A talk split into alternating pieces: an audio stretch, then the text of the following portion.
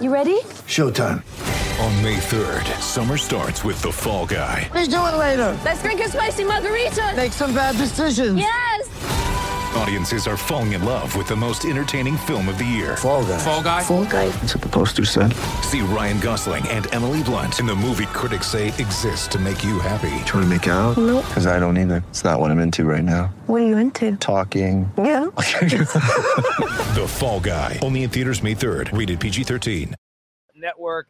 Joe G. Aaron Hawksford with you live at the BetMGM Sportsbook in Glendale, Arizona, right outside of State Farm Stadium, where Super Bowl 57 will be played. An exciting week. Come out and see our shows over the course this week. And don't forget, there's a big game first bet offer $1,000 bonus code SB1000. Hop in to your, your BetMGM account or sign up, download the account, uh, or visit BetMGM.com. Place your first wager and receive up to $1,000 back if bonus bet loses. If the bet does lose, your bonus bet's available once the wager is settled. It's a great offer. Hop in now.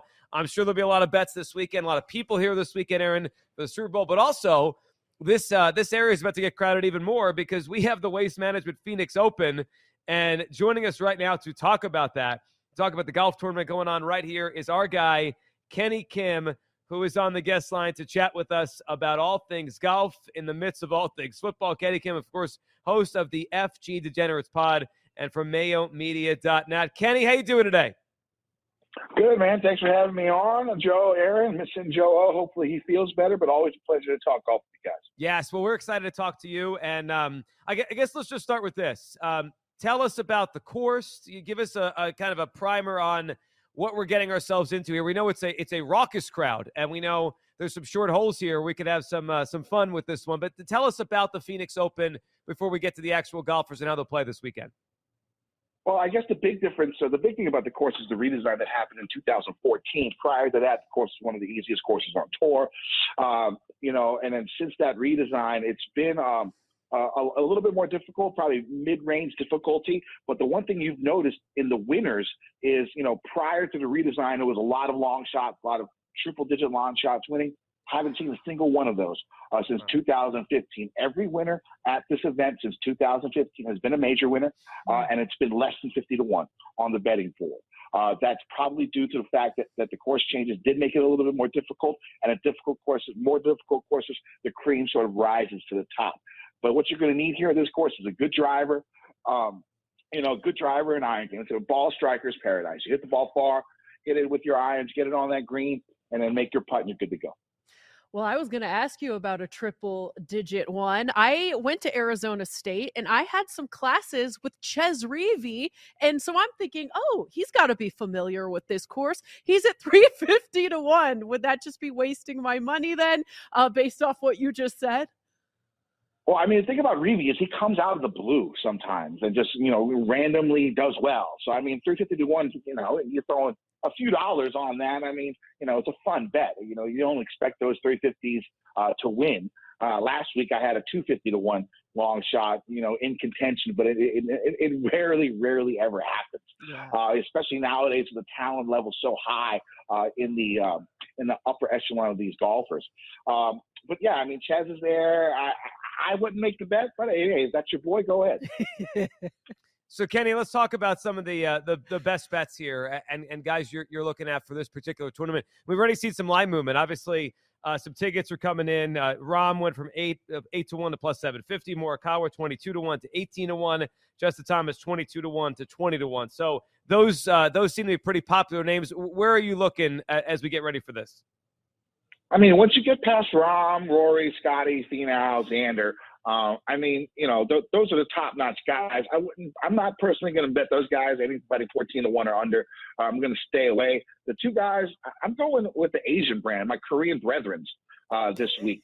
Uh, I like Sungjae and I like Tom Kim. Uh, you can get them both 30 to 40 to one, depending on the books right now. I think those are both good numbers for those guys. Um, you know, you can't go Morikawa is going to be a good play. Hideki is going to be a good play. Just go with the go with the Asians this week. You should be fine uh, up top. But my two favorite plays, two favorite bets up top: Sungjae and Tom. I want I want to ask you about Finau because he does live in Scottsdale. I, you can tell I love that narrative if you're familiar. Yes. Um, but he does have two top 10 finishes uh, this season. Any value at 20 to 1 on Finau? Well, the only issue is Finau's uh, at the beginning of the year, I said Rahm and Finau are going to end the year one and two uh, uh, in the world golf rankings. I also said Finau, one of my favorite bets this year is a Finau top 10 at every major at 70 to 1.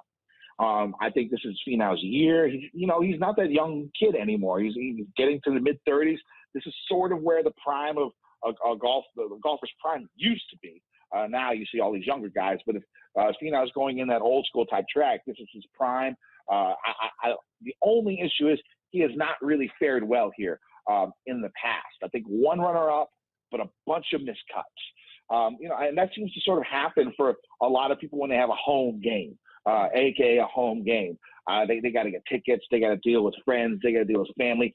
Sometimes the golf isn't the number one thing on the top of their minds. Now it could be a little bit different this year with it being a designated event and the winner getting like three million dollars.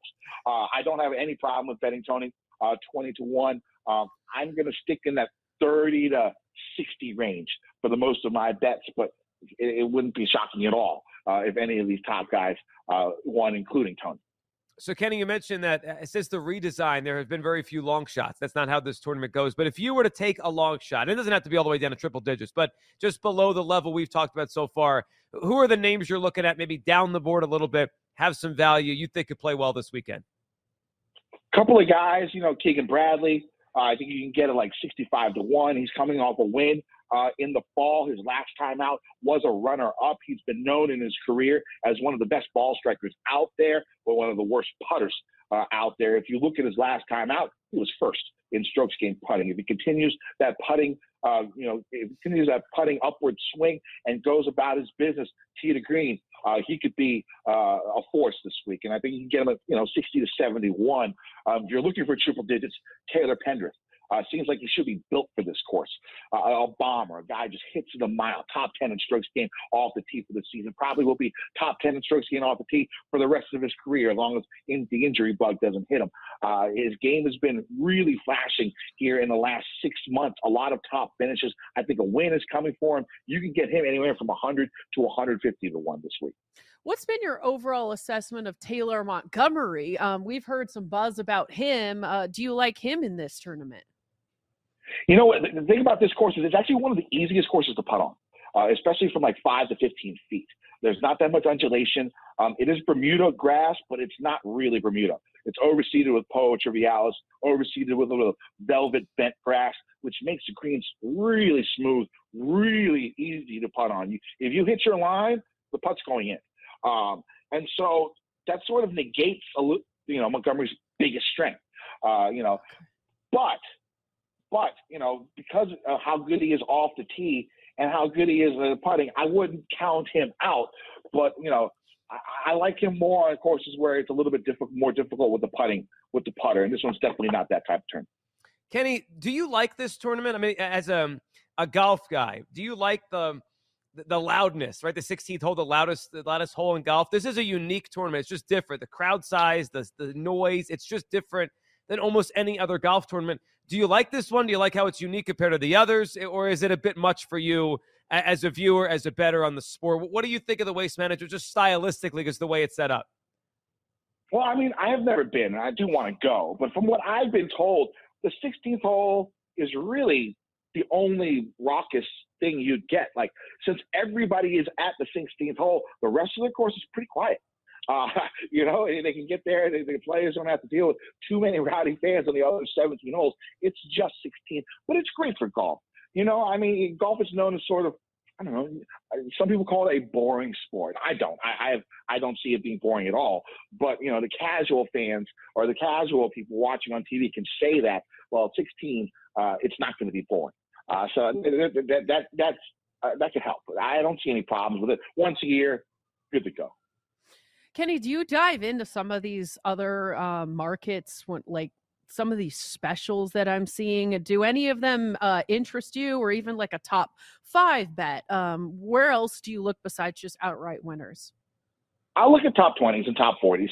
Uh, sometimes matchups. I, I mostly I'll do the top 20s. I mean, I got a couple like um, I think Pendrith is you know plus 360 for a top 20. KH Lee, who you know it, it plays extremely well here and going on the Korean connection that I think is going to be a, a, a, decent part of this tournament this week. Uh, you know, you can get him around three a plus 300 for a top 20. But I normally don't. Uh, you know, I, you know, I play a lot of DFS. So I gotta I gotta manage my bankroll correctly, you know. So I, I can't go two buck wild on those special bets. You know, five, six, seven outrights, and then DFS for me. Kenny, um, as we look forward to this tournament, obviously we had one last weekend. Is there anyone you, you kind of have your, your mind circled already for for the Masters in, in a little bit here? Like, do you start thinking about the major tournaments as we we lead up to this, or are we still a little too far away for you to say, you know what, I like what I'm seeing, win or loss in, in a tournament like this? Yeah, I mean, I, I, I did bet Sungjae last week. Uh, I made my first two Masters future bets last week. Uh, I think I got oh, yeah. out 25 to 1. Um, I just don't see, you know, he's had a runner up here in the past. He plays Riviera next week where he's had a runner up. I think 25 to 1 is the best number you're going to see for him uh, up until leading up to the Masters. And I like Sungjae. Uh, pretty solid record at Augusta, and course history plays such an important part of that tournament. Um, he's playing very, very well. Uh, I think I got him at 65 to 1, uh, something like that, which I thought was a great number for him. Really quick, is this a, a, time if you're a professional golfer that you kind of look ahead towards the Masters, or do you want to like be dialed in in a tournament like the Phoenix Open, trying to play your best golf going into it? What what's kind of the overall strategy there? Well, with these designated events and these humongous prize prize uh, purses, I mean, it's twenty million dollar purse this week. I think the winner gets something like three million or some crazy number uh, like that. These guys will be focusing on this week. The money talks. Money always talks. Kenny, hopefully we can make some money this week at betting the waste manager. Kenny, we appreciate you hopping on. Enjoy the weekend. We will catch up soon. Kenny Kim, Kenny Kim there talking some golf with us as we get set for the waste management right here uh, in where we are, which is, is, this is this is like the epicenter of sports this week. I love it. We're in it. We're here live. Buck Wild. I think we should go Buck Wild on our Super Bowl bet. Well, we're gonna. I mean, that's between now and Friday. There's no doubt about that. Joe G, Aaron Hawksworth, BetQL Daily coming up next. Michael Beller, the executive producer of the Athletic Football Show. He joins us next. Talk Super Bowl 57 on the BetQL Network.